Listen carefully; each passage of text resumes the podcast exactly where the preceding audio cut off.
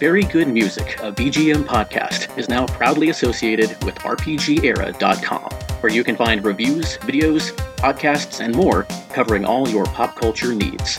Brian, the founder and CEO of RPG Era, has been featured on the show before and also hosts his own VGM podcast, VG Mania, with his friend Frank. Are you a fan of wrestling? Check out Blood and Destroyers, a podcast all about AEW. Into general gaming news and commentary? Max Level is the podcast for you. Looking to commiserate about the darker side of pop culture? Join Frank on Terrible, a horrible, no good, very bad podcast. Finally, The Media Files, hosted by Kyle, is your one stop shop for all of your pop culture needs. Check out all of RPG Era's offerings using the link in the show notes. Now, let's listen to some very good music.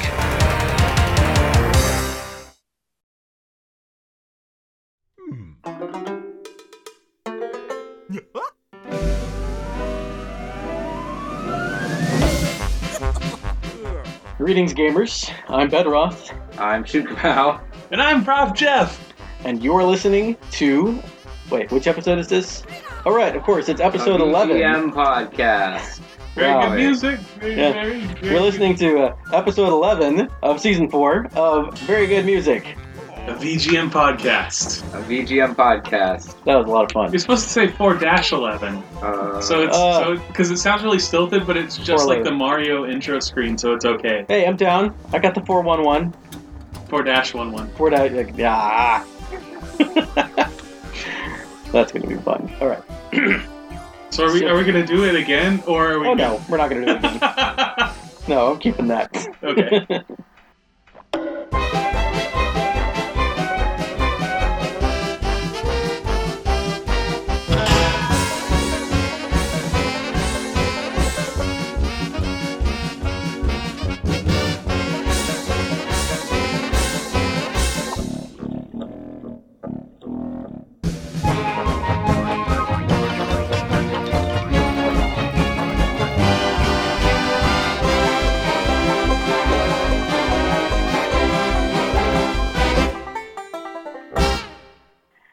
Welcome back, everyone. And if it wasn't super clear from that uh, that intro, or from you know like the title of the episode, or from the fact that I've been talking about it now for a few weeks, we're here with Prof Jeff, Hey. and we're going to be talking about who Shukapow.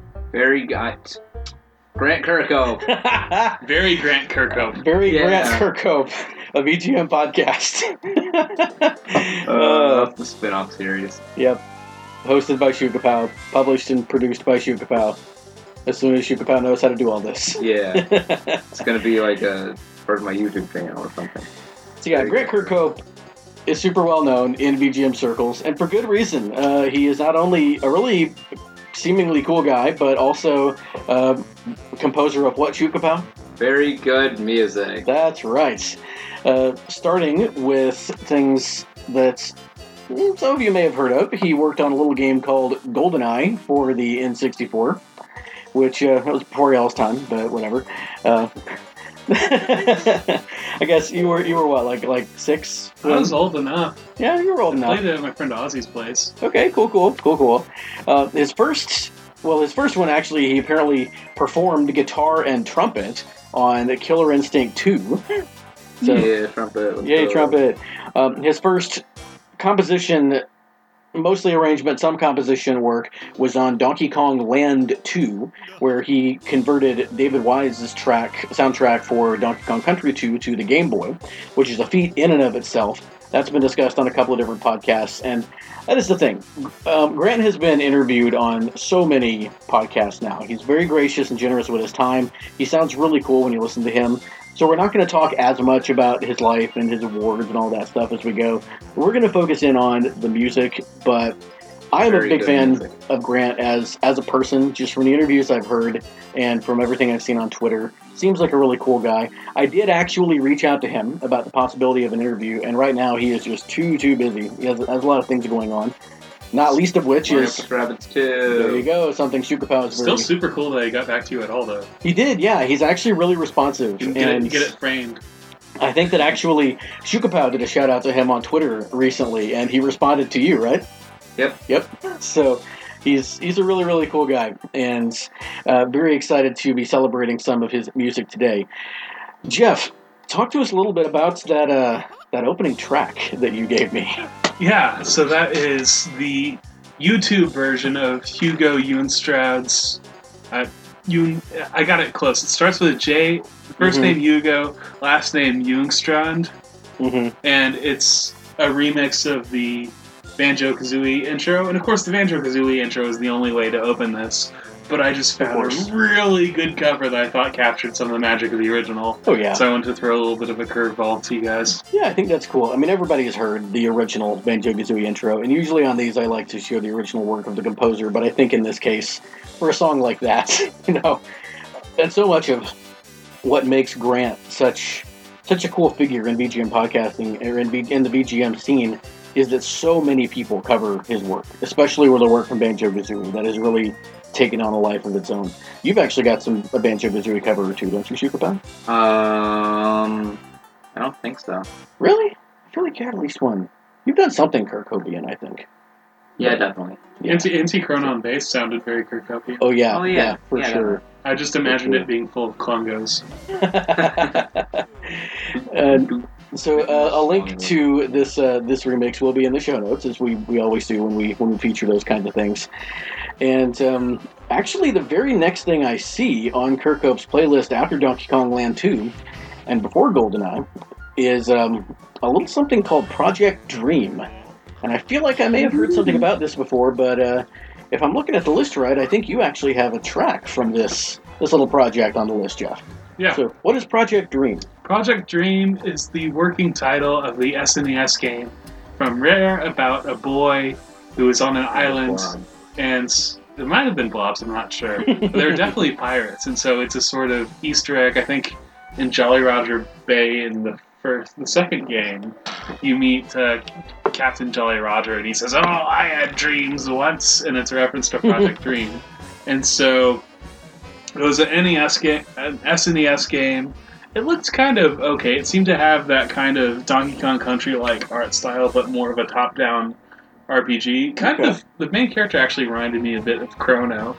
Okay. Um, but then, so it didn't get made, and then a lot of the concepts were reused for Banjo Kazooie. And so, in practice, um, the entire original soundtrack for SNES has been archived online. So, in addition to the masterpiece that is Banjo Kazooie, you can see from the sort of archival footage that Grant Hope, Grant Kirkhope, uh, composed Banjo Kazooie, but he did it twice, and so you can listen to Banjo Kazooie before Banjo Kazooie. It's still awesome. And Nice. so, for the first track, we have Treasure Trove Cove, but not that one from Project Dream.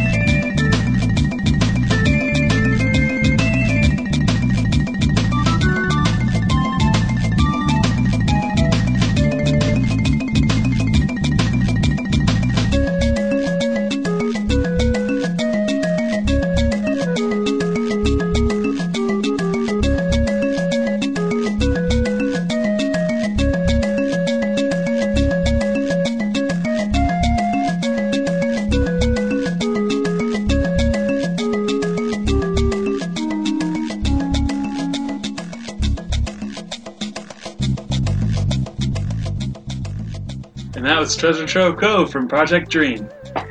That was really, really cool. Those were some very nice instruments for SNES. I I quite enjoyed that. Chukabao, how does that compare to the uh, Treasure Trove Cove that you're familiar with? Um, it was definitely a little more like sort of sort of slow and subdued Okay. compared to the like you know do do do do do do do do do the original. Ah, thank you for that because I forgot what the original.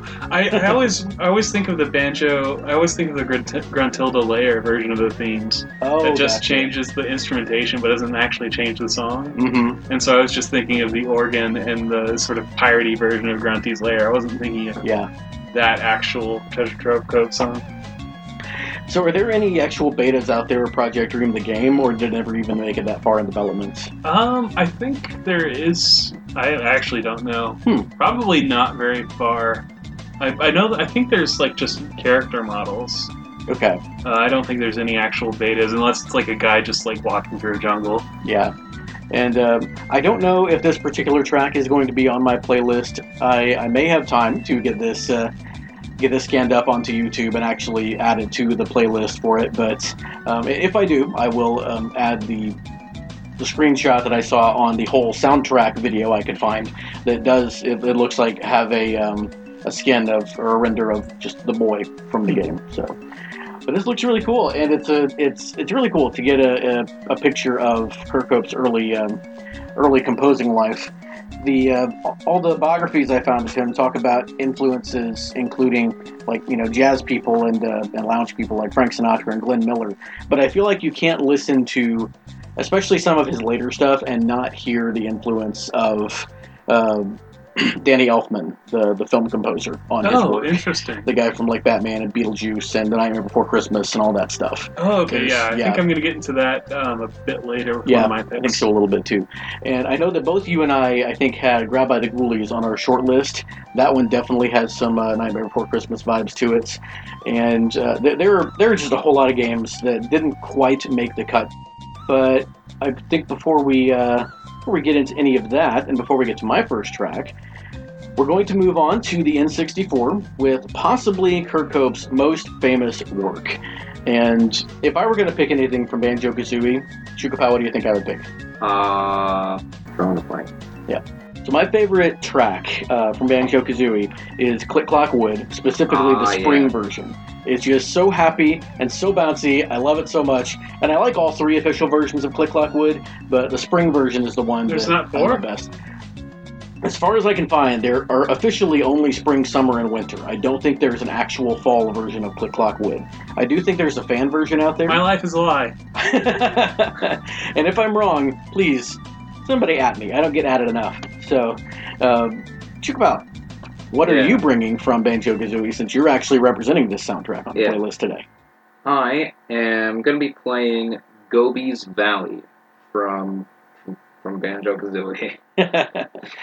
Gobi's Valley. All right, well, let's get into it.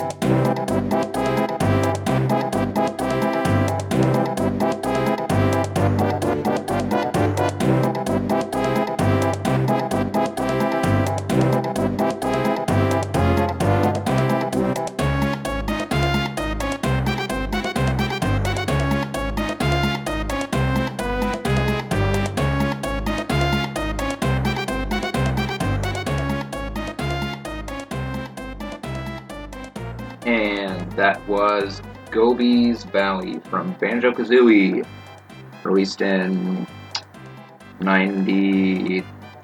90 98? 98. Close. I was close. I was 98, 98 was my second guess. And of course, developed by Rare. Very good. By Grant Kirkhope. Yes, as is everything else on the playlist today. I'm very smart.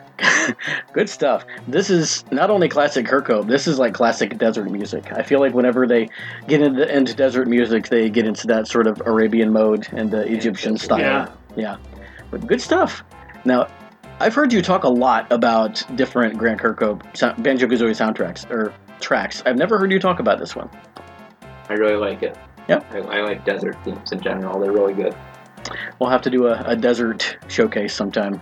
I heard to talk about this once because we were talking about Smash remixes, and we both agreed that the Gobi's Valley Smash remix wasn't quite as good as I think it was like the Monster Mansion one that was really Oh, that really one's good. great. Oh yeah, Mad Monster Mansion. You played that on the uh, VG International episode, Mad Monster Mansion, Yeah. which was really cool because it was, I think it, there was a Japanese arranger that was pretty well known arranging Kirkhope, who of course was is Scottish, so Scottish American now. Who, yeah, we got him now.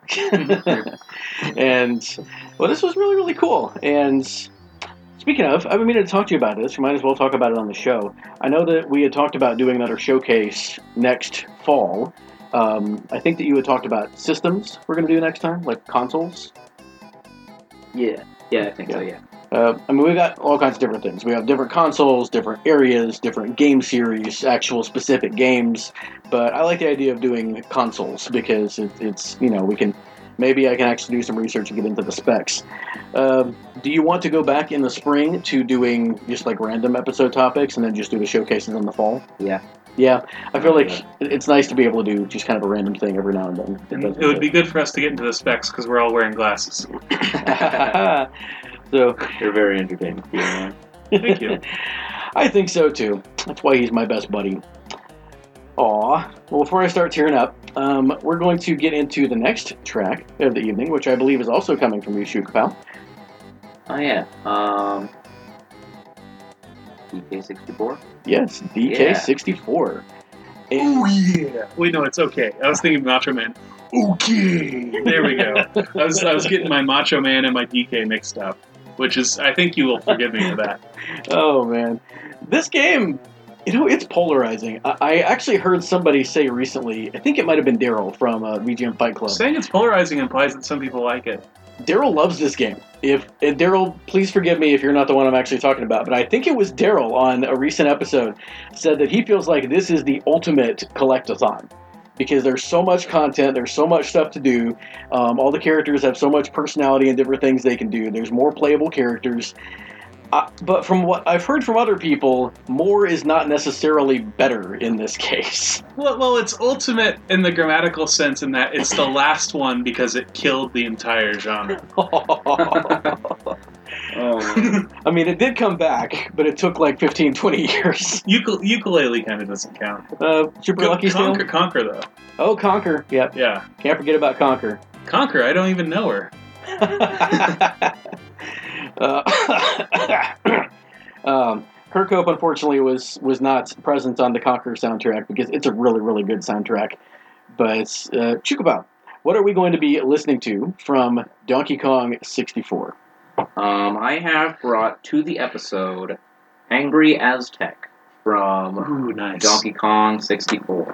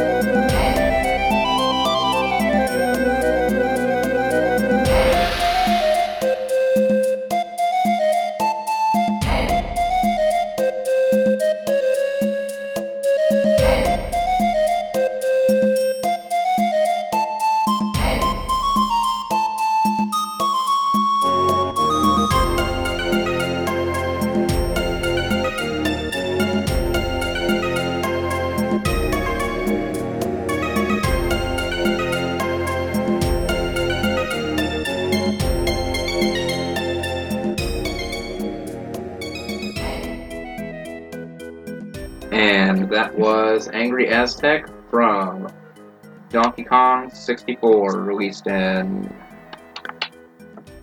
99? Yes. Yes. Wow, really? Just only. And uh, Just a year later. Yeah. composed by Grant Kirkhope, developed by Rare.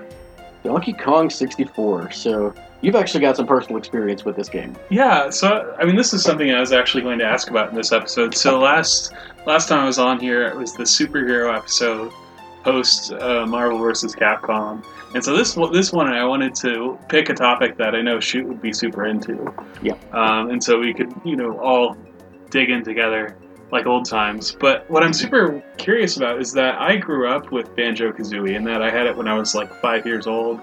I guess six or seven or eight, um, seven or eight. But I really enjoyed it, and it was great. And I, but I was wondering how you got into Grant Kirkhope because you weren't the same age when Banjo Kazooie came out. To put it delicately. Um, yeah. Uh, I mean, a lot of it was through the podcast. Uh, you introduced me to Banjo Kazooie music, and then Banjo Drop, Smash, and uh, what else? There, there's Mario with Rabbids. Yeah, I feel like I was sharing video game music with you before the podcast started, and through some of that, you had kind of started getting into Kirkhope. And Mario Plus Rabbids, let me see, we started the podcast in early 2020. Mario Plus Rabbids came out in 2017, and I feel like we got it. Um, we got the Switch that Christmas. I feel like we got Mario Plus Rabbids a little bit like the following year. You had somehow become familiar with Banjo Kazooie, maybe because I played you some stuff from one of my podcasts or other. And then when you found out that Grant Kirkhope composed Mario Plus Rabbids, you really started getting into him. And so I think it might have been that game. Um, and then again, once the podcast started and Shoot Pow started being able to place like names with composers and stuff like that, and styles with composers, it really sort of blossomed from there. So, and uh, so this is the first I've ever heard you um, really talk about anything from Donkey Kong 64. Did you really kind of dig into it once you knew we were going to be doing this episode, or had you kind of picked up bits and pieces from just listening to Kirkhope stuff over the years? Mm, yeah, I'd, I'd pretty much uh, just like, you know, known a lot about stuff. I mean, of course, there's DK Rap, DK Rap is yeah, it's best it's track infamous. from yeah. Donkey Kong, uh, Donkey Kong 64. I, al- I almost actually, I almost got the melee mix of it because each of the five Kongs is associated with an instrument, and the melee version actually mixed the instru- instruments into the rap, which is something that Grant Kirkhope didn't do in the original. Yeah, that's the the melee mix of DK Rap is uh, it's a really excellent version. Um, I like Brentalfloss's Where They Are Now sequel to yeah. the DK Rap. And uh, so, had you been familiar with Angry Aztec for a while, or did you kind of rediscover it when you were looking for music for this one? I basically just looked up the desert theme because, like, I like desert themes. That's really funny that this is a desert theme because, uh, Prof Jeff, I'm going to give you two minutes. Tell us a little about the Aztecs. Um, all right, so I especially know the Aztecs because that heart-ripping scene from Indiana Jones and the Temple of Doom Yep. is actually a, like Aztec methodology. In India, human sacrifice is mostly unheard of, but if it did happen, it would either be strangulation or decapitation, but not heart-ripping. Um, and so the Aztecs, I mean, they'd probably be mostly jungle. It would be mo- their capital is Tenochtitlan in modern-day Mexican Mexico City.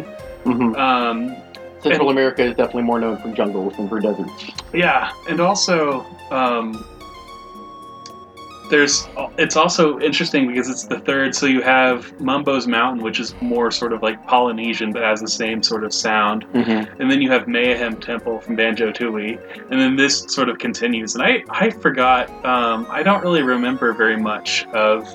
Donkey Kong Worlds. I remember the final boxing fight with King K. Rool, which was super fun. Um, there's like a galleon galleon stage, Jungle Japes, which is the first one. Yeah. And then I think there's like Frantic Factory. But I totally Okay. don't remember this Aztec one, but I guess it happened. And then there's um, I want to say Glitter Gulch. There's some sort of like mine stage that's different than the Banjo Tooie one. Okay. Well, and we know that the sort of tribal aspect of things with uh, with the masks came back with the Tikis and Donkey Kong Country Returns, Hmm. um, which was composed. I want to say that one was David Wise. He might have just come back for Tropical Freeze. I don't know if he came back for the first one, but um, him kind of picking back up the, the torch. And uh, how do you feel like both of you? I guess how do y'all feel like this sort of evolves from the Donkey Kong Country sound? Did y'all know that as well as to be able to compare the two, or? I totally don't. Yeah. Uh, for me, it was interesting. It was I only played a little bit of Donkey Kong 64 back in college, and I wasn't really a big fan of the, the of 3D Donkey Kong. But the music I've always thought was really cool, even though it is pretty different. And so it was really cool for me eventually when in Yooka-Laylee and the Impossible Lair, when Grant Kirkhope, Kirkhope that's the second time we messed up his name. Yeah. When Grant Kirkhope and David Wise teamed up on that soundtrack. Grandma Gerd, Gerd, Kirkhope. Grandma Kirkhope. Um, that was really cool to be able to hear both of those, uh, both of their styles on the same game. So we uh, we did skip GoldenEye 007.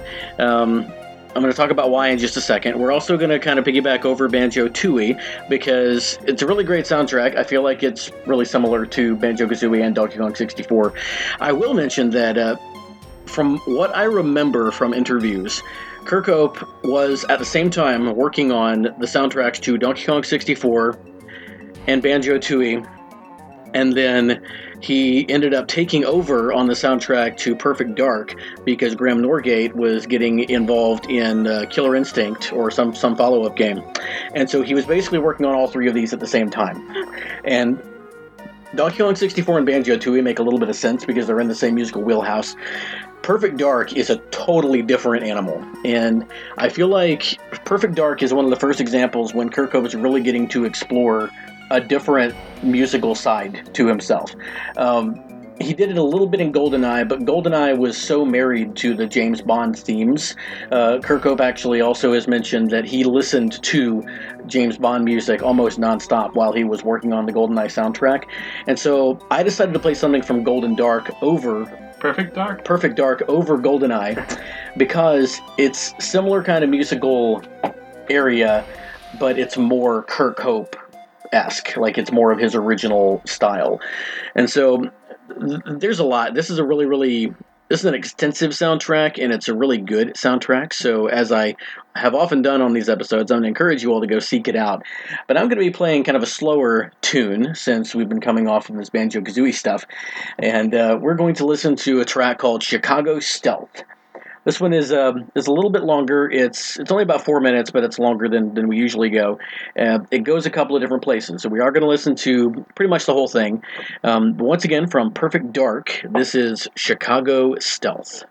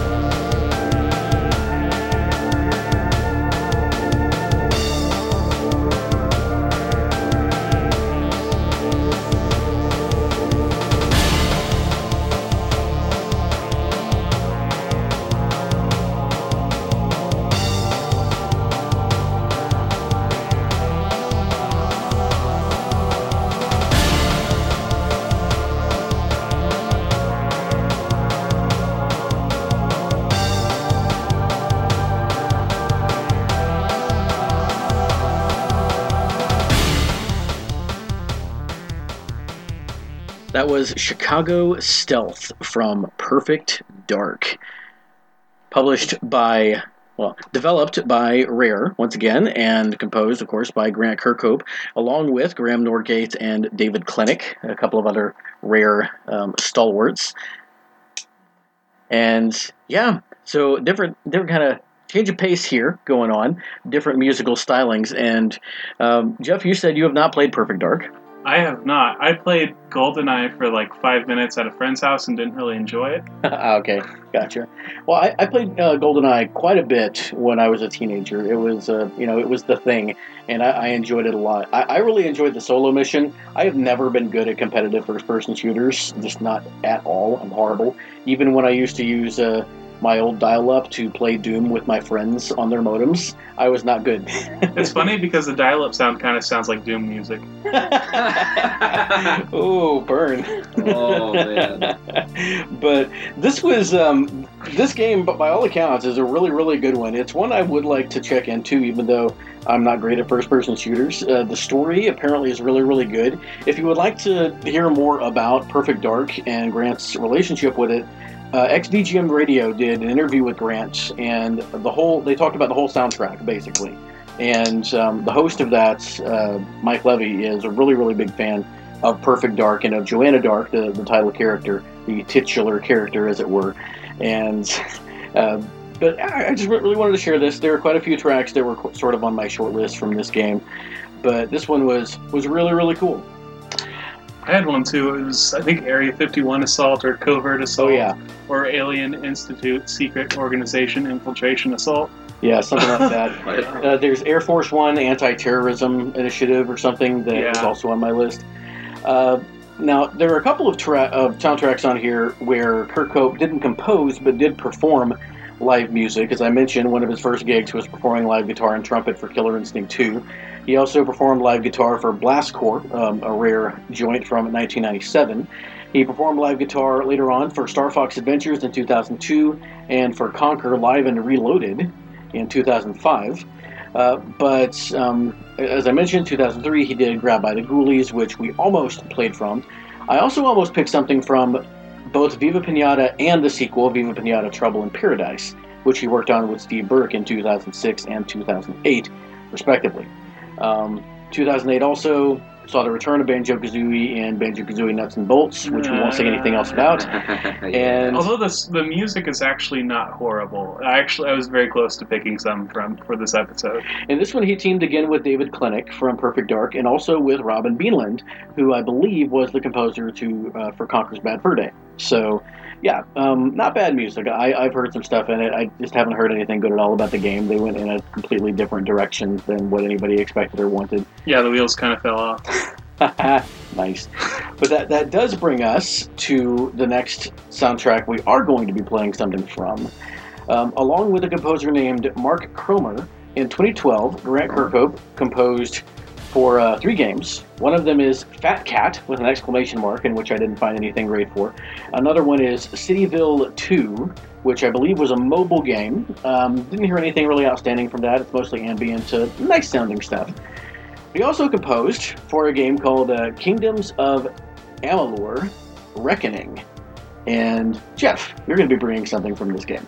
Yeah, I mean, call back to an older show joke. I keep thinking of Kingdoms of Amalur, The Reckoning because we had this whole discussion about Reckoning. It was the platformer it episode. was, yeah. Which, believe it or not, this is the third episode that you've been on this year, this calendar year, huh. because of the weird way I was doing my seasons. We did that back in January, the platformer yeah. episode.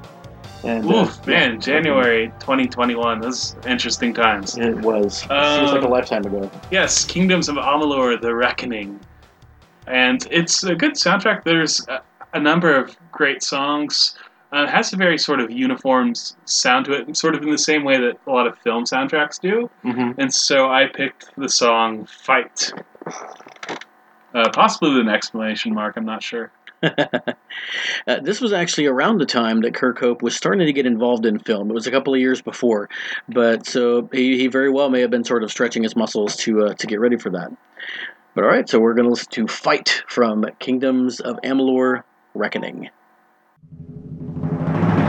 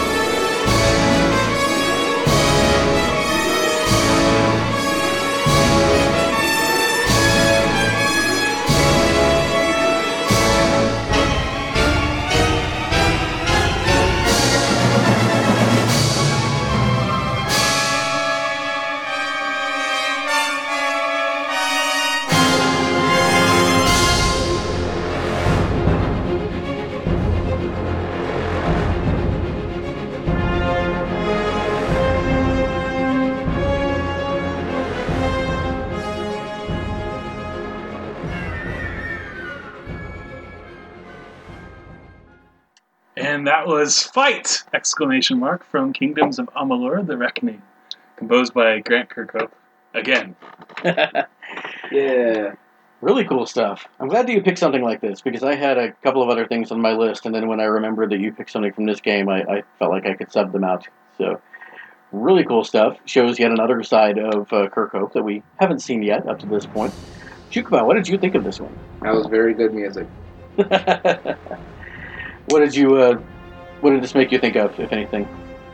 Um, it actually kind of made me think of some Mario plus Rabbids stuff, Okay. like uh, probably the Lava Forge battle theme. Okay. Hmm. Does it sound like anything that you might have played in band? Uh, no. Uh, I guess the, it, that's more you play more like classical type stuff, and this is more cinematic. But Uh, we played we played a pretty cinematic piece like last year. uh, this is really cool. It um it it doesn't sound like Lord of the Rings. It's not really Howard Shore style. It's a little bit closer to John Williams style, uh, with uh, with all the like descending woodwinds and Well, stuff speaking, like that. Speaking of John Williams, we're actually playing uh, uh, Home Alone collections piece in band this year. Oh yeah, for Christmas. And that's why you Oh, wanted to watch Home Alone and then Home Alone 2 recently. We've never seen Home Alone Home Alone two. Yeah, it was pretty good. Yeah, it's all right. More of the first one. It's not. That's before it went off the rails completely and ditched Kevin and the Wet Bandits. So. Yeah. But to get back to this, how did you find the this soundtrack in this Um, game? I was just looking at, actually, I think from Grant Kirkhope's Spotify, Okay. but also I think Grant Kirkhope, Grant Kirkhope, Grant Kirk. Oh, it's like a tongue twister. it is. Uh, Grant Kirkhope actually has a playlist of his favorite tracks, or he has a sort of top of his own compositions on Spotify. I would totally. Yeah, it's a it's a playlist on his website. I saw I saw that too. I think uh, I think Amalur might have been on there. Otherwise, there's just Wikipedia and Kingdoms of Amalur: The Reckoning, Re-Reckoning, which is what I was making the um, sort of risque joke about last time, uh, two times ago, um, in January. That was I was thinking of Re-Reckoning because Re-Reckoning had just come out. Um, I think it seems to use the same same music. Um, I think there was like DLC, either the first one or the second one. But I listened to it and it was super interesting. Um, Bedroth mentioned Danny Elfman a while ago. Um, also Shirley Walker. Yeah, Shirley Walker, the composer for Batman the Animated Series. Mm, yeah, Um, and it's crazy because it reminds it's so Batman-ish despite the fantasy setting. it is. And even the descending woodwinds, it makes me think of Nothing to Fear, which is episode three, where Batman fights the Scarecrow, and that has that iconic scene where Batman says, "I am vengeance, I am the night, I am Batman," yeah, and you have this really wonderful sort of descending woodwinds uh, riff when he's on the dirigible, and it's like a hybrid, but it's like a sort of extra dramatic reprise of the Batman theme, but you have um, also Scarecrow's theme, and you have this sort of flying dirigible, and it's just kind of make me fall in love with comics, um, and you know the world of fictional epic heroes, and sort of at the same at the same time, Banjo Kazooie was doing the same thing. cool. But yeah, so this this song kind of, even though it's sort of unknown to me, it kind of hits a nerve, like in a good way. It sort of I vibe with it, man.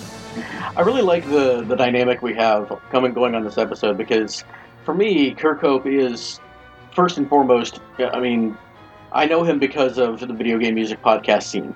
I was a little bit older than the target demo for Banjo Kazooie, I think, and so I, I missed that boat by a little bit.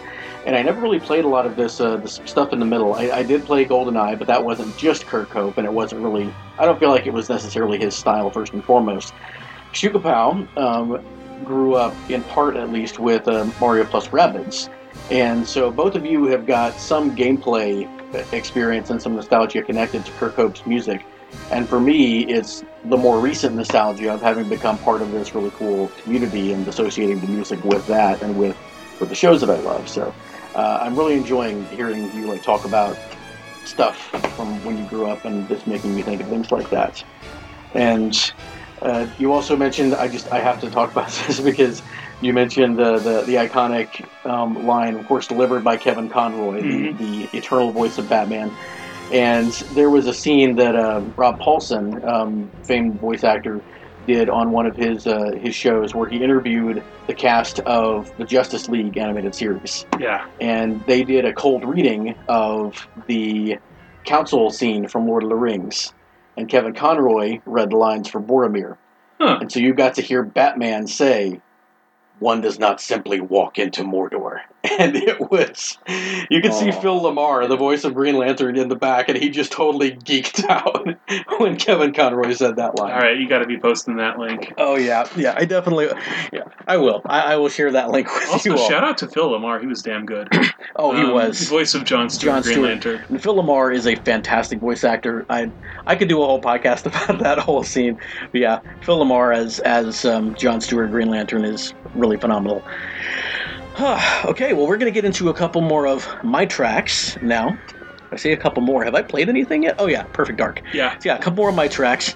So we're getting into Kirkhope's sort of middle years that I do not know as much about uh, from a gameplay perspective. Um, as we move along a little bit, the following year after uh, Kingdoms of Amalur, he worked with um, Danny Baranowski of Mm. um, Crypt of the NecroDancer fame, among others, on the soundtrack for Desktop Dungeons, which has got some really cool stuff in it. I did listen through to that. Had a couple of things on my short list, and I'm going to be. I've referenced the short list now a couple of times. As a reminder, not only do we have playlists on YouTube for our episodes, but for this season, I am also going to be make posting live the uh, the lists that we come up with for the songs that don't make it on the show. So if you want to listen to more from these composers, just go and check out the the Very Good Music YouTube page.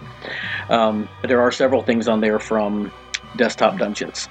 He also remade the soundtrack to Castle of Illusion starring Mickey Mouse, which was composed by Shigenori Kamiya, and he contributed a few original compositions. I think we've actually played one of those on the show. That might have been Hat in Time, maybe? last year on the Five Finger Fanfare episode. We played. Um, it's like a, a, Big Apple song, Rolling Apple from Oh, of yes, yes, that was it. Yes, and that was an original Kirkhope piece. Sounds very Kirkhopian. And then the next year is when we're going to get caught up to the tracks I'm going to be playing. In 2014, um, among a couple of other games, Kirkhope composed for Yaiba or Ninja Gaiden Z. This is yet another sort of departure in sound. There's some really, really interesting um, and kind of sparse music on this playlist. There's one called, I think it was called The Drums of War or something like that, that I almost played strictly percussion. And the percussionist in me that played all of those non melodic ensembles back in college, I really enjoyed it. But in the end, I went with something that's. um it's a little bit more retro actually than anything we've heard. There there are some some elements of uh, NES or Famicom music in this one, but it also definitely comes from the era that it is in. Uh, this is Shadow Soldier, once again from Yaiba Ninja Gaiden Z.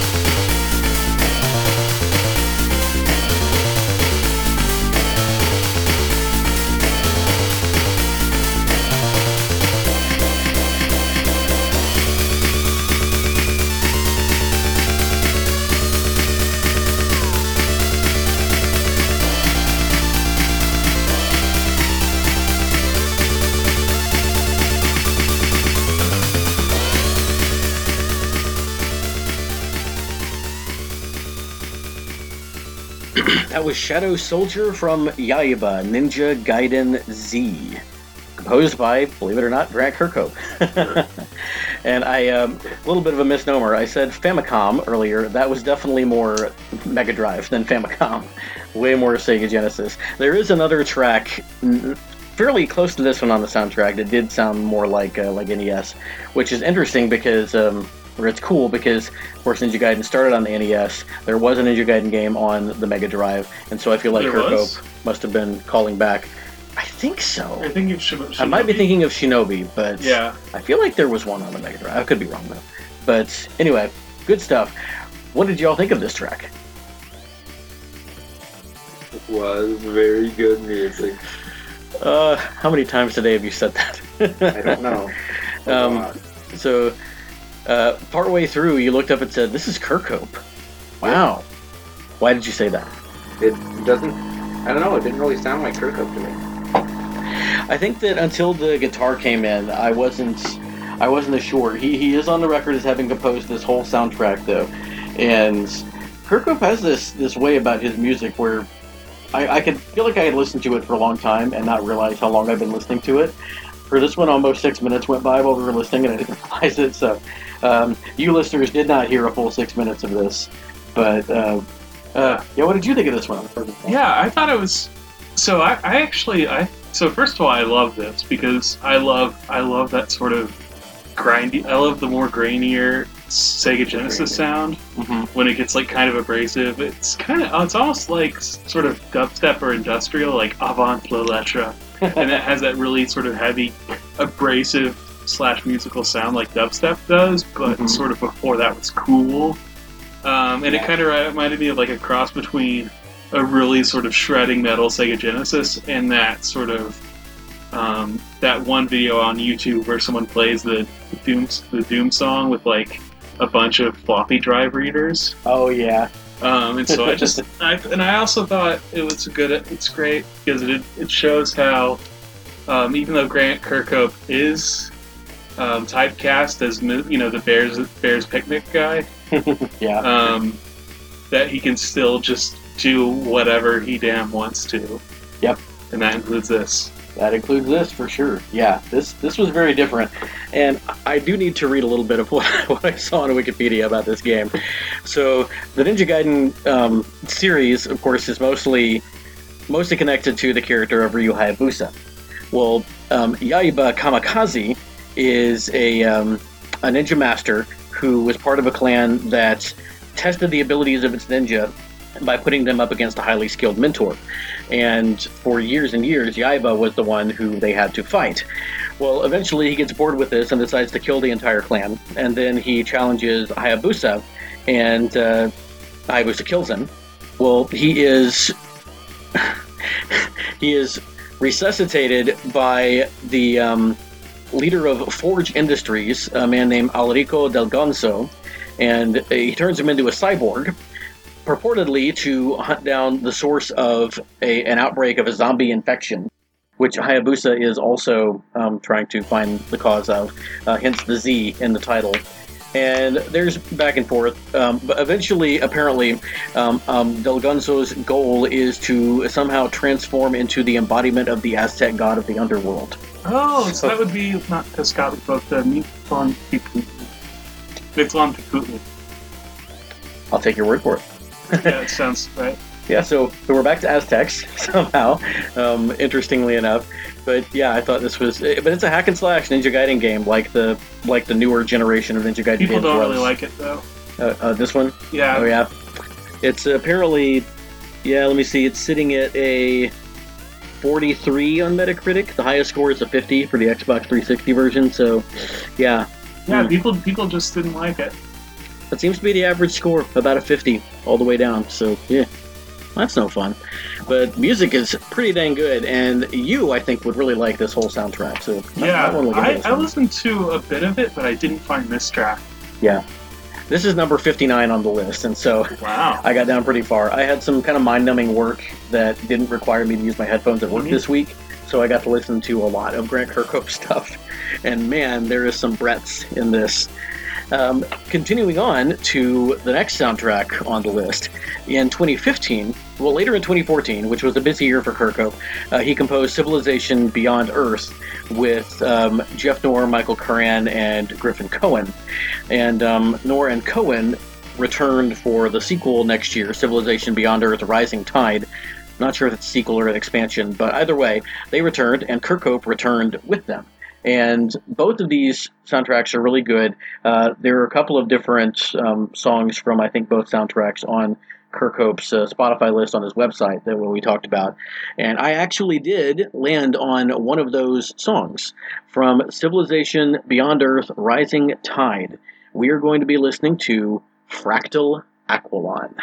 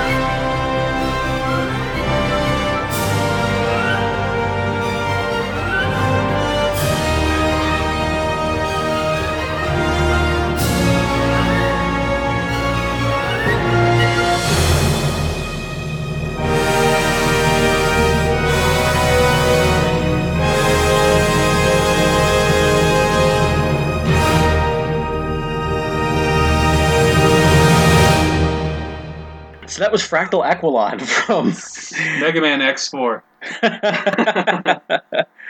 from which I haven't played. Yeah. oh, we talked about that recently. From Sid Meier's Civilization Beyond Earth: A Rising Tide, which is a very long title for a game. Wow. Yeah. But no, I haven't played any of the Civilization games. I'm assuming that in this one you go beyond Earth. Um, and uh, there may be, have something to do with uh, some kind of ocean or other since it's rising tide, unless that's a political metaphor. But regardless, this is some, I, I enjoyed this track. It's cinematic in a different way from the Kingdoms of Amalur track because it sounds more like whoever composed the Chronicles of Narnia themes than Danny Elfman, which was like the other one. And um, I, I really, really enjoyed it though. There was a track we played from Oh, what's the fighting game series where they like use weapons? Siegfried is one of Soul them. Calibur. Soul Calibur. There was a track from Soul Calibur 6 that I played a while back that had that same sort of sound to it that I really, really enjoyed. But yeah, so uh, what'd y'all think? That was very good music. It was. I didn't like it as much. Well, because it, it seemed to it seemed more cinematic, and I don't like movies as much as I like video games. You didn't complain when I talked during this one like you did when I, did talked during the not. Ninja Gaiden one. well, I mean, then in the last, it made me think of this the 21st Century Fox logo a little bit too. oh yeah, at the end. Yeah. But I mean, again, I mean, I think at least my compliment from the, like the last track holds up because I s- said that it, it's another way that Grant Kirkhope can avoid typecasting. Um, did it sound, did any of it sound like Grant Kirkhope, Kirkhope for you? I, I think so because I am also familiar with Kirkhope in Mario Plus Rabbids, which has a real marriage of styles in it. Uh, I think it's actually the only game that we're going to have two tracks from today. Am I right, Shukapow? I think so. Yeah, because you have two tracks from. Yeah. so, uh, Uh, unless we count the blooper reel track. oh yeah, the blooper reel track, and also I guess the intro track because you had Banjo Kazooie main theme. Which Yeah, that's- that's kind of have to play. Yeah, yeah, yeah. It was a cover, and plus, like you said, can't play anything else for this episode. And we'll get to the blooper reel track here in just a minute because I'm really excited to talk about that album as well. But now we're going to get to uh, two said block of Mario Plus Rabbids tracks, and you'll get to hear a little bit of what we're talking about as far Yeah, as uh, I have no idea what's in here. evolved sound. It's really good stuff. And I I did ask you not to bring anything that you know we've played on the podcast. So I um, brought some uh, some battle themes that I don't think we've played before. Okay. Plus Rabbids. well, you know what? Why don't we go ahead and play them both if that's cool with you? All right. We'll listen to both of them and then we'll come back and, uh, and talk about them. So, what two songs are we going to be listening to from Mario Plus Rabbids? I have brought to you today Hot Start, Cold Finish, and Spooky Skirmish.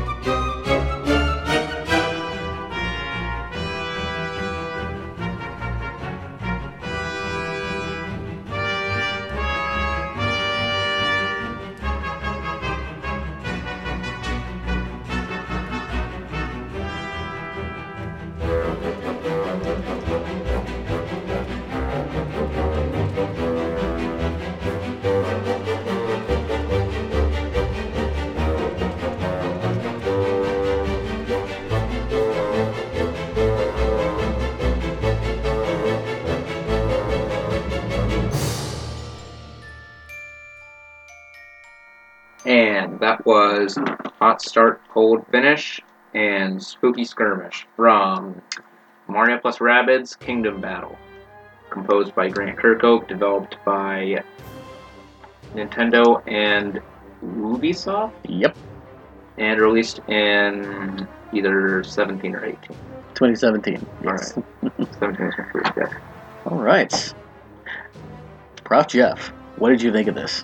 Yeah, I, I think of the two, um, I think Spooky Skirmish was a really great showcase of Grant Kirkhope's um, classic haunted house stages, which I think he always excels at for some reason. Mm-hmm. That and, you know, of course, idyllic like Little Meadows. Yeah. Um, but um, Hot Start, Cold Finish, just like my ex, uh, that one reminded me.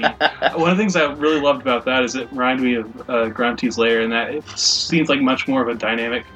Not not because my ex was like Grunty, but but because like it went it went a lot of places, and it seemed to have a very sort of dynamic um, dynamic trajectory as a song, but also seemed sort of stable, and so I actually really liked that one quite a bit. Yeah, I really liked it as well. Uh, It was a little bit of a longer one too, but I'm, I'm going to let it play because it it does have this sort of solid core of like what it wants to be, but around that you get a lot of like you said that dynamism. I think is a good word, and uh, just really really good. And I think it's a good sort of culmination of what we've heard from Kirkhope so far. It's got that it's got a cinematic quality to it, but it has all of the same charm and character from from the early stuff. Shukapow, why did you decide to bring these two specifically? Um, well, the first one because like the desert theme. Oh, I had oh, no it's, idea. it's sort of a desert theme. Uh, At least maybe at the hot start. yeah, because the way this, uh, the way World Two works in Mario plus Rabbids is it's sort of like I can't remember the lore behind it, but it's this combination of a desert and the tundra, It's like this snowy desert. Interesting. Like uh, Freezeezy Peak. Oh, did you know that? But no, uh, Chili, Chili, Chili Mountain, Flame, Hmm. Flame Spire, Frostbite. Uh, it's Chili Billy and Chili Willy. it's it's not Freezeezy Peak. It's the one in And Banjo Tooie. Tooie. Okay. Hailfire. Hailfire Peaks. Hailfire Peaks. Okay. and like um, uh, what is it? Shiverburn Galaxy. Okay, from Mario Galaxy. Yeah. Yeah, two connections here. Ooh. Kirkhope is actually the first Western composer to work on Mario music, Oh, even wow. even including the spin-offs like Mario Party, Mario Golf, was Mario Tennis, say all that that stuff. real. Yeah, Kirkhope is the first Western composer to compose music for Mario. Wow. Yeah. Very. Pretty cool Couldn't have happened to a nicer guy. Yeah, and um, uh, is salty that Kirkhope was not chosen for uh, the music for the new Mario movie that's coming out.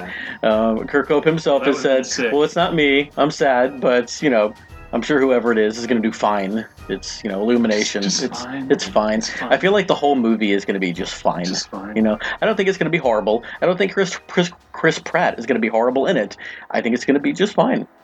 I mean, I'm not. I'm probably not going to watch it either way. So I, I'm sort of like the Cowboy Bebop. Like I think my uh, some of my family members were watching it, and I'm just like perfectly fine not watching the Cowboy Be- live action remake because if I want Cowboy Bebop, Bebop, I'll watch the anime, and if I want more Cowboy Bebop after that, I'll watch the anime again and maybe read the manga.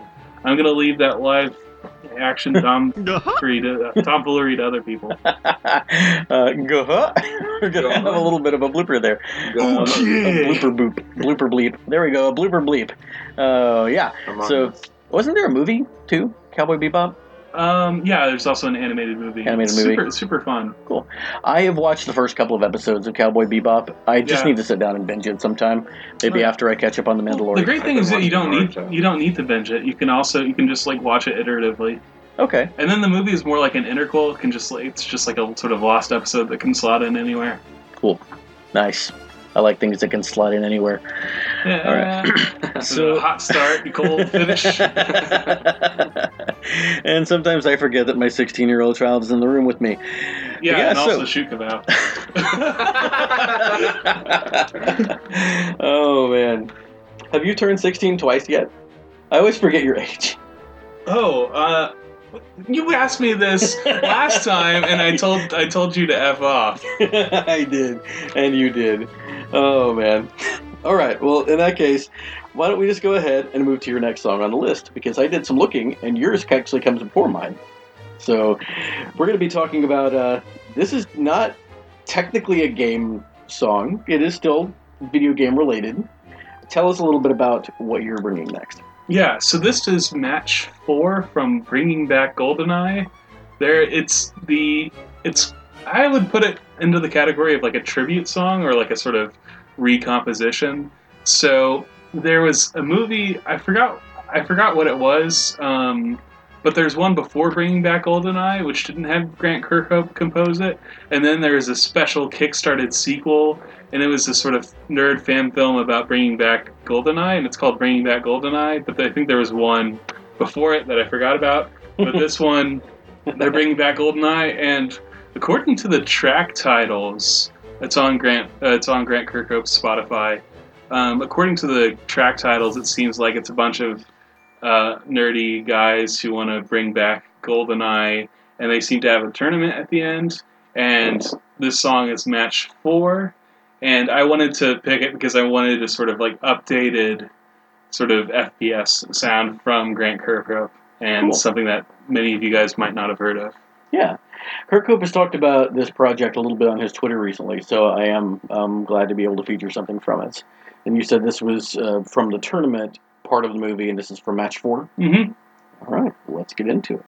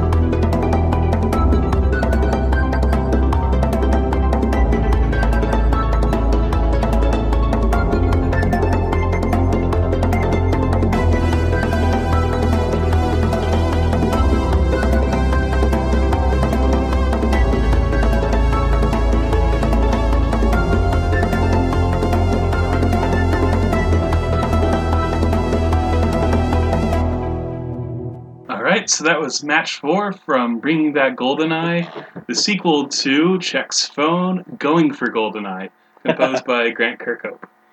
Very cool. This definitely had some uh, some of that old Go- GoldenEye sound to it, and especially in that sort of underlying synth. And uh, I dug the uh, sort of conga thing going on on the top. This is this is fun stuff. Very nice. Had you listened to the whole thing all the way through on the Spotify?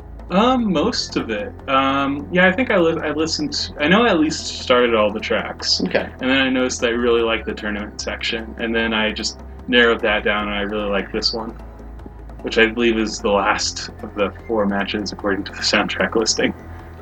And like I said, Kirkhope has been talking about this project on his Twitter. So if you go back and look at some some recent things from the last couple of months, I'm sure you can find links to uh, to the show and stuff like that. It it looks it looks fun, and um, and he seemed to enjoy being a part of it. So, uh, GoldenEye is sort of the golden goose of um, of console first person shooters. It, it is the the one that popularized the genre for home console and it is nostalgic for a whole whole lot of people. It was remade for the Wii to not much acclaim at all. Uh, it, it did come with a GoldenEye reforged. it did come with a um, a golden gun thing that you could slot your Wii remote into. I think that my uh, my brother-in-law actually has one of those, but other than that, there wasn't much to say for it. I did love this game though, and that's from somebody who wasn't even a James Bond fan at the time. It was it was really fun. I mean, wasn't that was Pierce Brosnan though, so that's understandable. I actually because I saw GoldenEye the movie because of this game, and it was my first Bond movie, and so Brosnan kind of is my Bond for better or worse. Yeah, This friendship is over. uh, but you know, I, I- I've gone back and watched some of the older stuff with that, uh, you know, that, that that old guy from The Rock, and it was pretty good. but yeah, good stuff. And of course, Shukapow has never seen a James Bond movie at all, so. but Daniel Craig. Iron Man. you have seen Iron Man. That's basically the same thing. Yeah, especially the first one. The first one was yeah. First one I Yeah. really enjoyed it. Um, Just don't. great. The other two Iron Man movies suck. Yeah. I don't know. The uh, so Like we Iron Man 2, all right. we're we're watching uh, Shukapow and Dusklight and I are watching the MCU movies, and just MCU. We are skipping the Incredible Hulk, and we Snyderverse. we are oh, we shall not speak of it. And we also, unless I can find a cheap way to watch it, we're not going to watch Spider-Man: Homecoming. But e- even though I really did enjoy that one, I liked it a lot. But we're probably not going to watch that one at least as part of the MCU. Uh, we did just get to Avengers, and we're about to move on to Thor: The Dark World, which I think for a lot of people, it's between Iron Man 2 and Thor: The Dark World is for which one is the low point of the series. Um, yeah, I haven't. I haven't actually seen it. I kind of like them both, but I'm easy when it comes to this stuff, and Yeah. uh, so and since they don't have any frame of reference for it, I think they're going to be fine. Um, Iron Man Two was kind of boring, but it introduced some some interesting enough stuff. I mean, Scarlett Johansson is always interesting, so.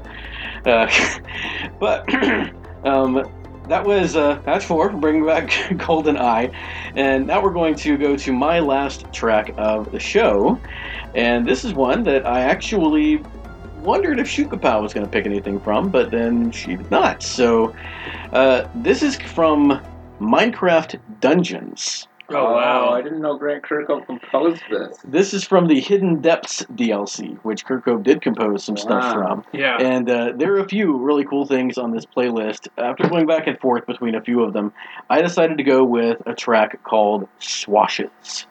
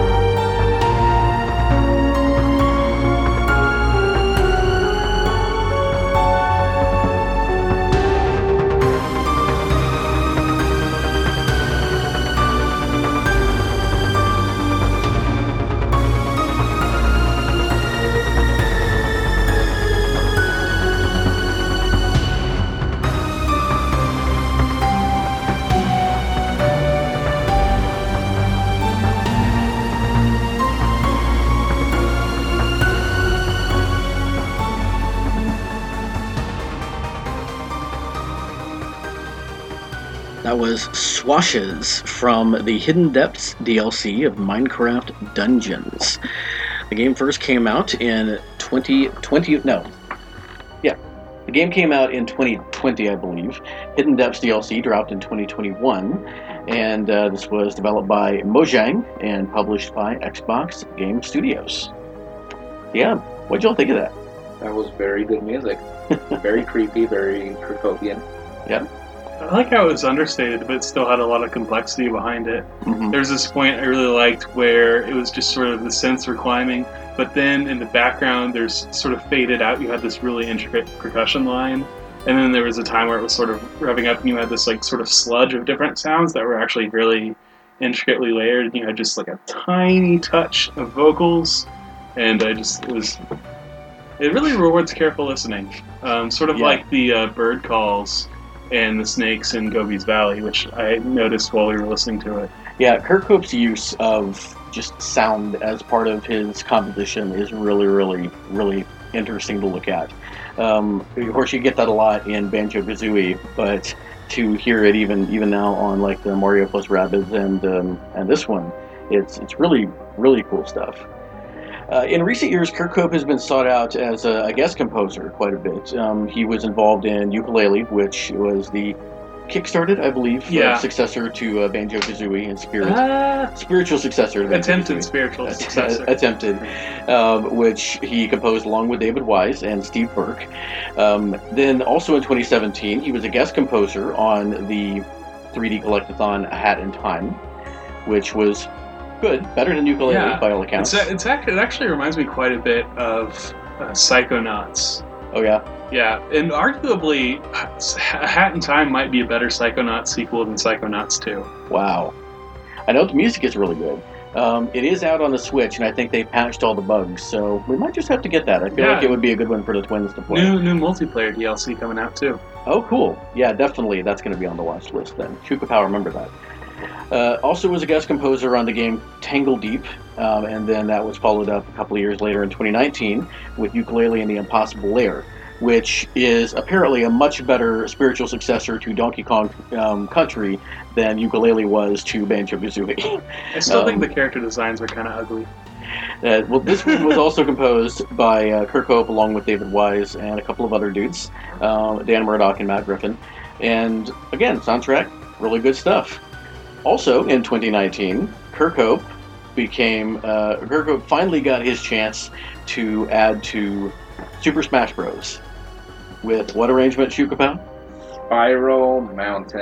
Kirkhope arranged his own composition, Spiral Mountain, for Super Smash Bros. Ultimate in Which 2019. actually, RJ and I played a match on Spiral Mountain today, and he uh, picked that as the music. Cool. Good deal. Would either of you play as Banjo or Kazooie? Uh, no, I think uh, it was just the one where we've seen uh, Rufus Lucas. Ah, wasted opportunity. I always enjoy. Ah, so can I can I go on a tangent real quick? Sure, yeah. Banjo Kazooie is the best goddamn fighter in Smash Brothers. Well, it's just I've wanted I've wanted Banjo Kazooie ever since. Um, of course, of course, the original Super Smash Bros. was for N64 Mhm. alongside Banjo Kazooie. I think Banjo Kazooie is a slightly older game, um, but you know they've always been like right next to each other, and you know Banjo is a dynamic character, Mhm. and so not only did I get my dream Smash Brothers character, which is some oh hmm, something that not everyone can really rely upon, Yeah. but the other thing is that you know not only that, but Banjo Kazooie is also a great character to play as. I mean, they also um, I've our we have our mutual friend Zach, who I've been friends with since third grade, and I really clean house on him with the Wonder Wing ability. It's it's really great. the Wonder Wing, uh, Banjo Kazooie was one of the first times I was actually able to beat Shukapow when he picked Hero, back when he was maining Hero. She was maining Hero. And the Wonder Wing was a lot of that because I could just plow through a lot of the spells that she would rely on. Um, Yeah, you got you just got to plow with a hot start and a cold finish. That's right. That's right. Uh, I personally am not a big fan of Banjo. Like, it's really cool that uh, The character- like- characters in Okay. Are you talking? Are you talking about the character or like play the play style of the character? Uh, the play style. Oh yeah, yeah. Um, Shukapow likes Banjo and Kazooie just fine as characters, but the playstyle. Does, didn't we? Didn't they? Didn't their old games recently get ported, ported to Wii? Uh, no. Uh, there's talk about them coming to the Switch in the recent expansion to their online service. Right. That's I play Steam, so I forget what Nintendo plays. Yeah. So. Yeah, N64 online, which costs like thirty dollars more than the, the regular online. And isn't very good according to everyone. Uh, it's, there's a lot of complaint about it. So we have we don't have it yet. Maybe when they by the time they add Banjo But Kazooie, what- isn't which, it like subscription too? So you don't just like pay thirty dollars once. yeah, it's thirty dollars a year. So I'm making a face uh, right now. um, so- Seriously, get Toys for Bob on the phone. Give us a give us a remake, port it. Um, give us some Microsoft Rare love. Make can do one good thing in their lives and give us like Banjo Kazooie remixed on scene. yeah, Plus Tooie, you know, just make it a duology. yeah. I mean, just get them both on there. Even if you you know throw on Donkey Kong 64, uh, let's just get a, a rare 3D Collectathons remake. Even if For the Switch. sacrifices have to be made. Yeah, come on. Uh, I mean, we could always sacrifice. Was it Chunky Kong? Oh yeah. Chunky Kong. Chunky, he's dead. Yeah, he he actually. So there was actually a scandal while I was looking through Kirkhope's compositions on YouTube. Is that the? I think I'm not sure what, but there was a controversy between Melee and Brawl that they cut they cut up the DK rap, and so like the Melee DK, DK rap has all five Kongs, and they do like they do crazy things with the voices and the instrumentation in all of them. But they do keep the Kong instruments, so it's the saxophone, the trombone, the electric guitar, the triangle, and one of the bongos. hmm Um, but then, like, I think for Brawl, they cut the rap in half, and so, like, a few of the Kongs, it's just like, ah, screw off. Wow. Huh. And all YouTube comments were super angry about it. Well, that's where you do go when you want angry comments, is YouTube. Yeah. Uh, well, after Smash Ultimate, actually still in 2019, busy year for him, uh, he composed on Interstellar Space Genesis, which I think was actually a Genesis game that was released in 2019.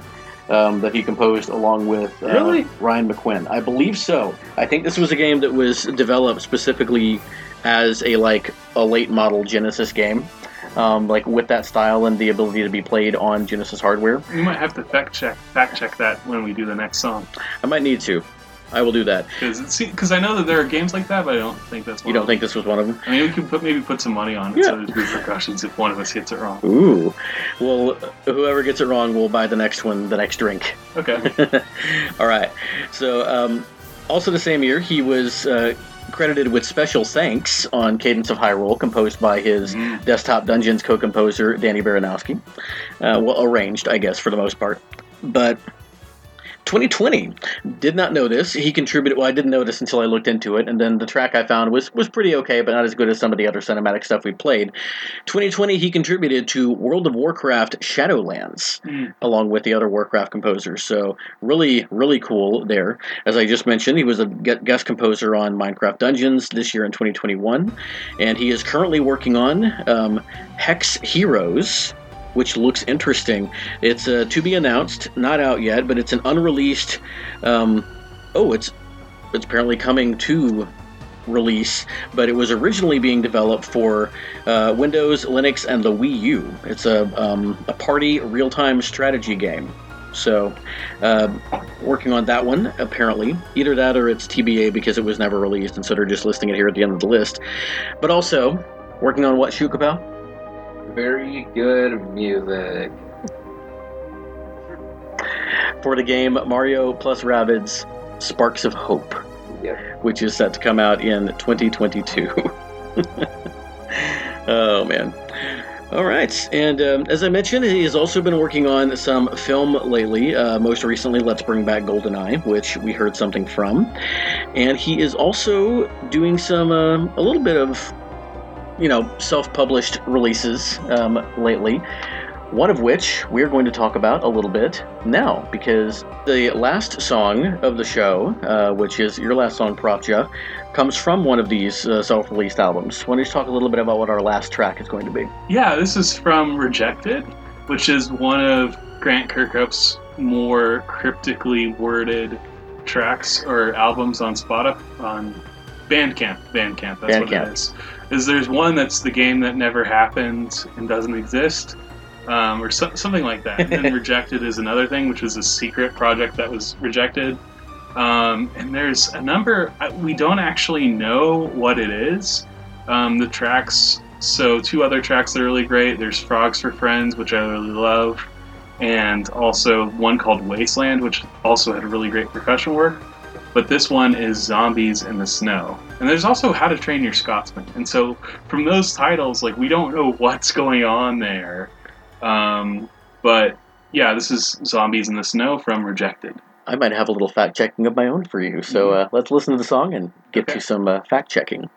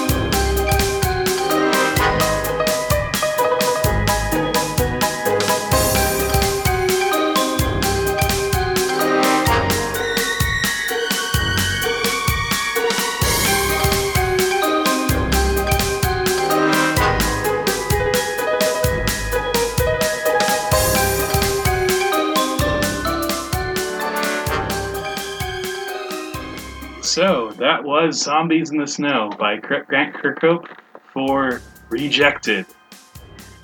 That, Shukapow, what did you think of that song? That was pretty good. Pretty good. that Uh, was a banger, man. Yeah, it was. It was uh, a little repetitive. Yeah, that is true. I mean, uh, you, you're not supposed to focus on the music as much as running from the zombies. Yeah, that's true.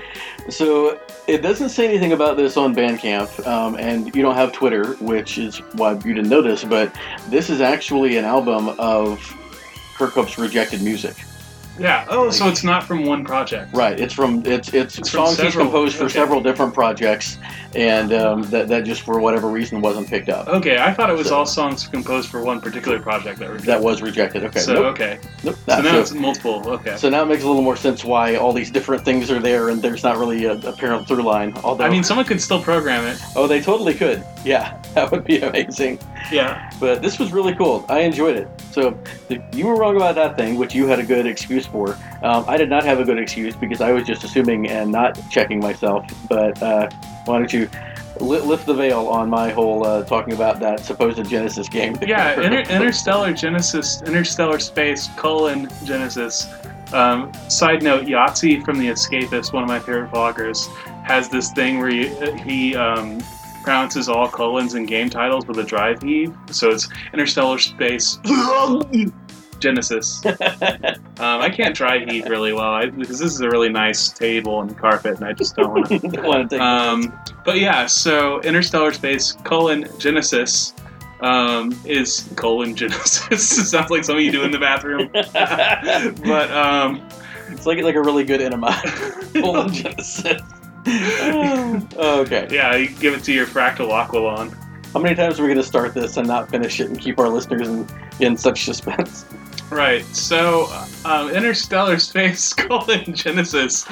Um, I mean, are you pronouncing a space and a colon, or is it interstellar and then the word space and then a colon? no, it's, it's it's Interstellar Space colon Genesis.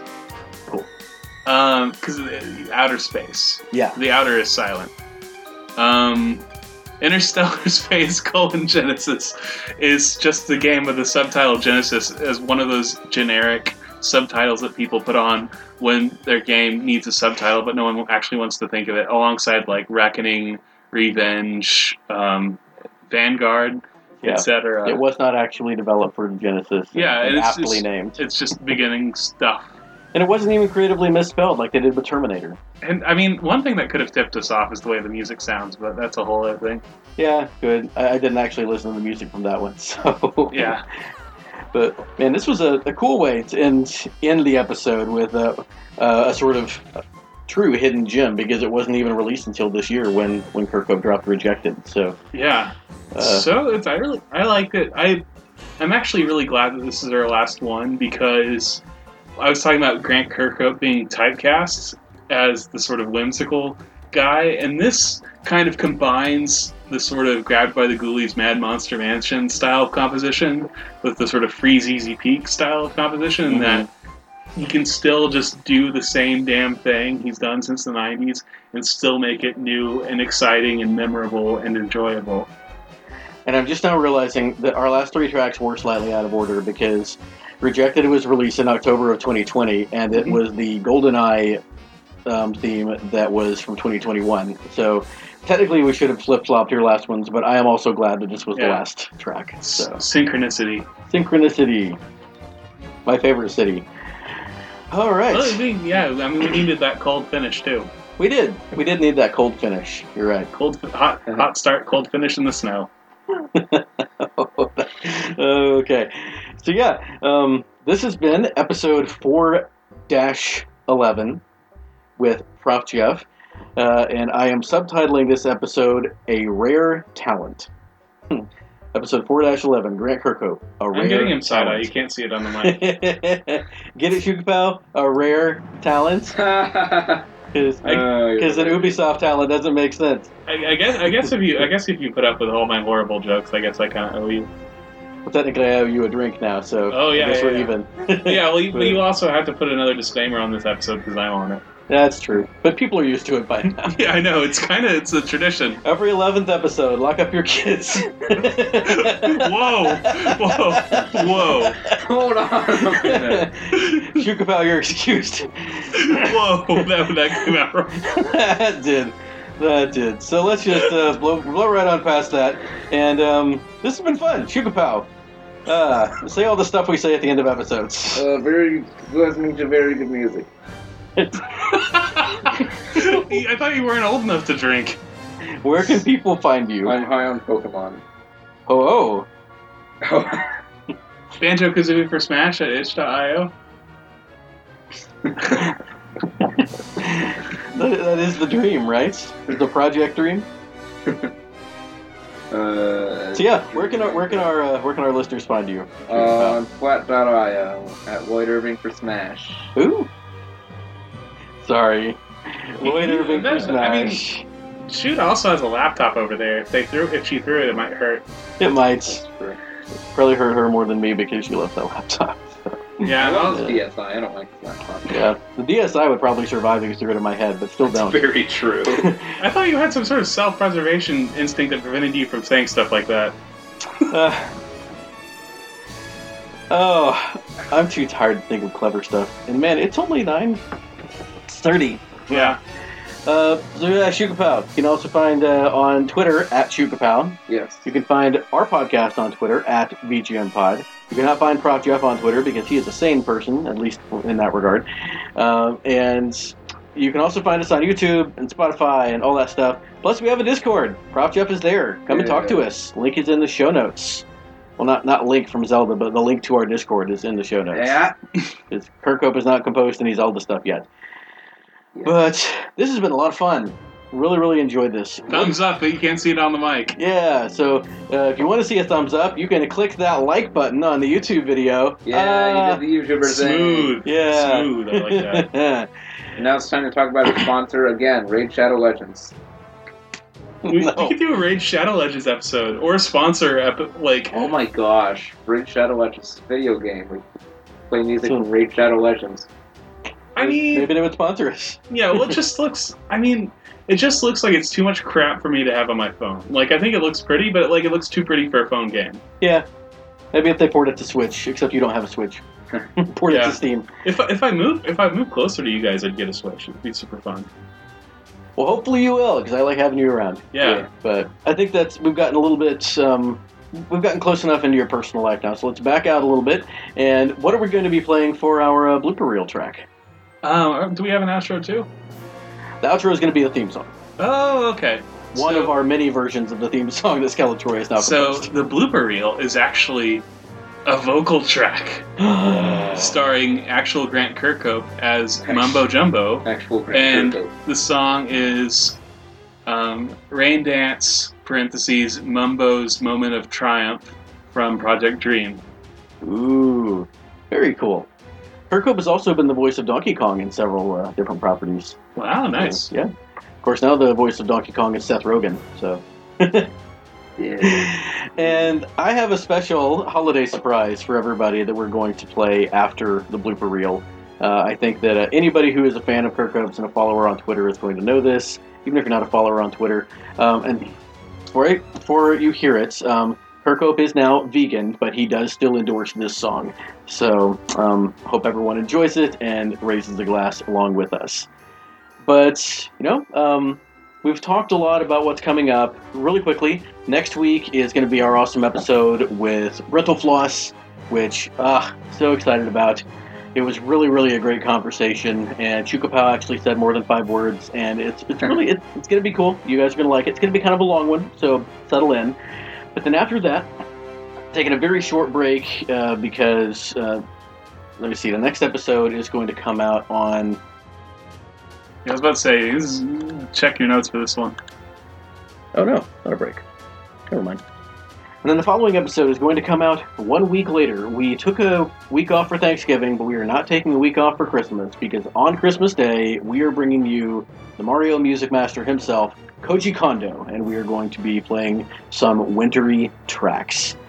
And tune in six days after that to hear our bonus episode 10, which will be the very best music from the podcast. Thank you, Prof. Jeff, for the episode name uh, for 2021. And super excited about it. There's going to be some really good stuff on there. Obviously, because all we play is what, Shukapow?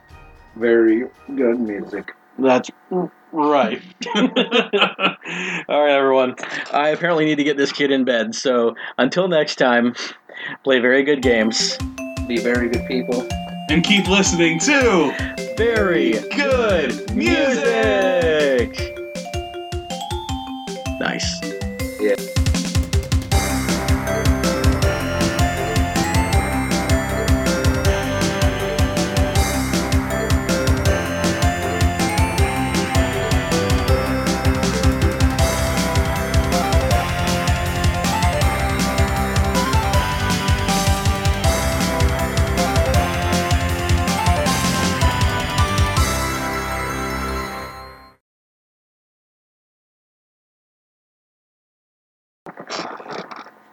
Chair Creek.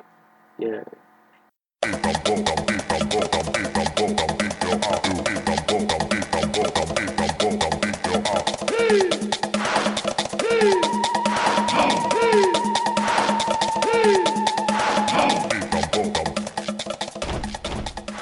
The last track of the show, which is yours, Prof Jeff, Mhm. and also the blooper reel track are going to be coming from one of these albums. So why don't you talk a little bit about this last track Um, we're going to be Blooper Reel track is actually from Project Dream. Wait, wait, hold on. I know this because I know this because I told you what it was. Frogs for Friends? No, that was we, we changed. That was going to be the outro. That was going to be the outro. Oh, Doesn't work well as well as the Blooper Reel track. Okay, all right. cool. So, blooper reel track. I'll get that one then. Yeah, Um, well, it's, it's on it's on the Project Dream playlist, or like the sort of Mhm. dump of Project Dream. It has its own time code. Yeah, gotcha. Okay. Wee blooper material. I'm gonna, Um, I'm gonna look up uh, Interstellar Genesis. Well, hold on. Let's go ahead and get into the song, and then we'll, we'll do that. So, um, we're gonna pause for a second because I feel like Shukapow might have another feed. Oh, that's that's why Shoot's going into the bathroom while we're recording and leaving the door open. Yep. I was worried for a second. okay, shoot. Uh, yeah. I just uh, discovered that I never knew where you guys like where to Oh, you had to find out where. Yeah. See yeah. For any any visitors we ever have, if you run out of toilet paper in our master bathroom, it's in the cabinet above the toilet. In-depth look into the household of Mr. and Mrs. Bedrock. blooper reel, blooper reel, does whatever blooper Iron reel Man. does.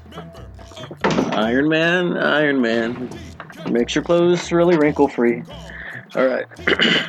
so Oh, spicy. Yeah, um, we can go ahead and let this be out. Oh, I got, I got It's mine forever. it. Made her leave, leave faster. I have that effect on people. Anyways, um, Cats are people. And we're uh, we're back from the um, from the. I was trying to think of back something to really clever. Laughlon. I was trying to think of something clever. We're back from the homebrewed soundtrack to Shukapow's current playthrough of Pokemon White Two, White. White One, the White one. That's, that's like not a that's not a game title. That's a bingo number. oh. Why don't you talk a little dig that you know, tell us a little bit about what you're bringing next? Yeah, I haven't decided on. I might actually come up with a better idea than the Doctor Doctor episode when I get my doctoral doctorate. Um, just because it's going to be like I've been in graduate school for ten years, so I want to do a bunch of crazy stuff. well, we can either do a really crazy episode, it's like a wild grab bag or wild card, or we could uh, we could do doctors. There's a lot of fun doctors Yeah. in video games. But I mean, I still have like my an- so I still have my there's like the fighting game episode, which I don't think we did. Nope. And then there's um, you know magical girls, waifus, giant robots, uh, and like my old school list. Uh, we should totally get you and Carlos in on the giant robots Yeah. episode. That would be fun. Carlos seems like such a cool dude. He really does. He, I, I, I love him a lot. Maybe I could do a uh, another showdown episode, like Yeah. uh, you and him and giant robots. That'd be fun. Uh, I, I will say, speaking of showdowns, I like how when Sora came out, Daryl's comment was, "I'm just glad it's not someone from effing Fortnite." I'm thinking, you know what? We, we agree on that. I don't I don't know. There's so many guest characters in Fortnite. I don't know what the actual Fortnite characters look like. Daryl was so salty when Steve from Minecraft came out. I thought I thought that was actually a pretty good choice. Yeah. great.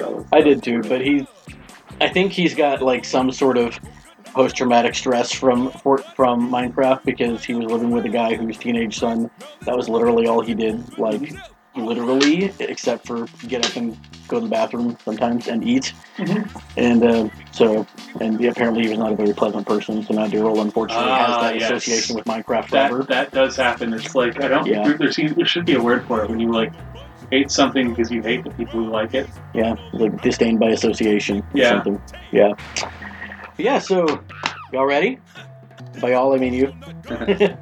Uh, yeah, RJ and I were actually playing Steve Dittos earlier, and he uh, commented on how like how weird it still is to Steve in Spanish, Steve Dittos. like Steve or just Steve. Mirror matches. That's Yeah. what the old people call it. Yeah. Um. Wow. You're, you're calling them Dittos. Pokemon has taken over everything. I think you might need to scoot That's just a little bit closer. It's not wise. I mean, isn't that what happened in the wars that Pokemon took over everything? I suppose so, yeah. uh, maybe. It's, is that like Pokemon are to the Pokemon world what Is it- like money is to our world? There Yep. was a canon Pokemon. Uh, there was a canon Pokemon War back in like Oh god, Kanto era. that's terrifying. Is that when they Wasn't crossed the over game. with uh with uh oh what was it? Pokemon Conquest. What was that? It wasn't in the games, but So, so now I really want to know like a oh sort yeah, of there, there was also a war in uh, Gen six. There's this Legend of Big War, and also in Gen eight, I think. What were you saying? So I want now I want to know about like how Pokemon deal with post traumatic stress syndrome from like you know having to kill their own kind at the behest of their overlords. I mean, Well, I mean that happened in the very first movie when Mewtwo took over. oh You yeah, made like, all the make clones. Pikachu cry. Yep. We have like a, actually a, a sort of crew of medics that are just crying Pikachu's. Pokemon Conquest was a crossover game between the Pokemon series and Nobunaga's Ambition. Fight Digimon, you cowards. I wish Digimon had more stuff. There was like a sequel series, but nobody liked it. I know that Digimon games have really great music. I've heard a lot of really Oh, good music in oh. Digimon games. There's, there's one called Survive that's been in development forever that looks so good. But it's a, it's a tactics RPG with Digimon, and I'm Ooh. just all up in that. Nice. Nice, nice. All right. Alright. Greetings, gamers. I'm Bedroth. So we're Alright. recording? Yeah, we're recording. Oh, Oh, we- we're- right. I told you a minute ago, right before you started talking about we- J.K. That was a Rowling. while ago. We talked about a bunch of random stuff. Yeah, and it's only been four minutes and thirty seconds actually Okay. since I said that. It's interesting. Yeah. Yeah. yeah, I've been recording this whole time to kind of see levels and stuff. We're looking pretty good. So Evolve. Frillish? What Yeah, do I remember? Can I look up how Frillish evolves? yeah. I'm not doing this the whole show. Did it to sea levels, Yar. How does Frillish evolve? Uh, they paralyzed prey with stuff and stuff and okay, and evolution five. Okay, come on. Um, evolution. No, it just shows the chart. Okay. Jellicent? What kind of name is Jellicent? Alright, so, uh, Frillish, Frillish, short two. Come on. I'm sure this is really intriguing for Jeff. I love. How, I like. I just like how the microphone has its like ominous little blue light. it's the soul of your last cohort, co-host, Katie Lip. Excuse me. Yep. I'm actually on my third Shukapow clone. Oh, man! I wonder where the old one left off on the save file. That, That's that- why. That's why my memory's so bad. that was the whole thing in Venture Brothers. nice. And also, also Rick and Morty is kind of the premise for their series. I've not watched either of those yet. Uh, well, Rick and Morty's better because it goes somewhere, and it's also more entertaining on an episode to episode basis. Venture Brothers doesn't go anywhere, and it's less entertaining per individual episode. Ah. However, it's cool to hate Rick and Morty because it's so popular, Oh, yeah. and it's cool to like Venture Brothers because it's not as popular. I hear you. So you got to read the room on that. I can't. uh, maybe I should search on Google. How to evolve Frillish. This is on Pokemon Sword and Shield. What are you playing? I'm playing uh, white. It should be the same level. I don't think they changed the evolution levels. Okay, well. Frillish evolves in a Jellicent at level 40. Oh, I'm actually like two levels away from it. Nice. Can we start now? Yes. Okay. okay, now now I won't interrupt during the intro this time.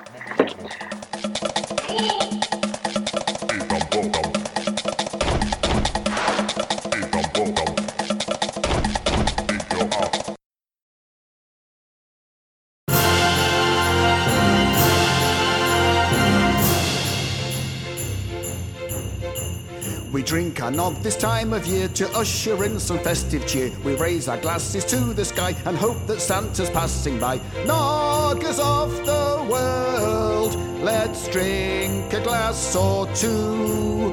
Forget about those calories and all that cholesterol too.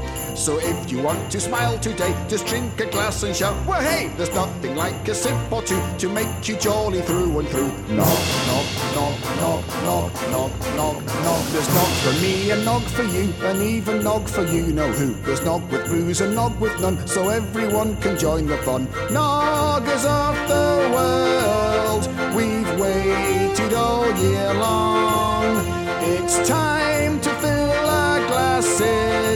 and sing this silly song. So let's all get our nogging on, cause December will soon be gone, and then it just won't be the same till noggin time is here again.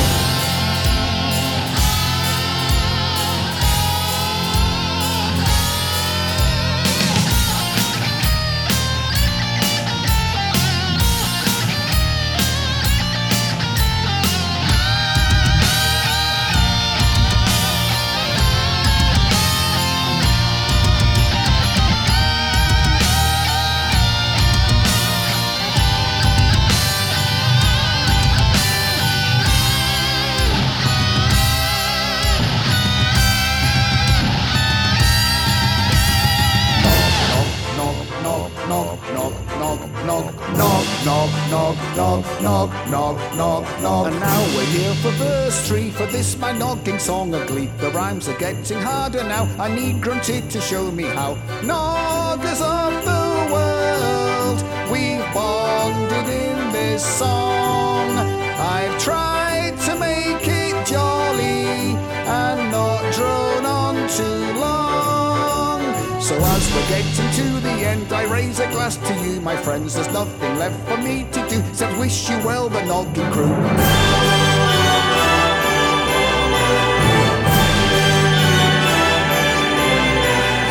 Wonderful God, wonderful God, wonderful God.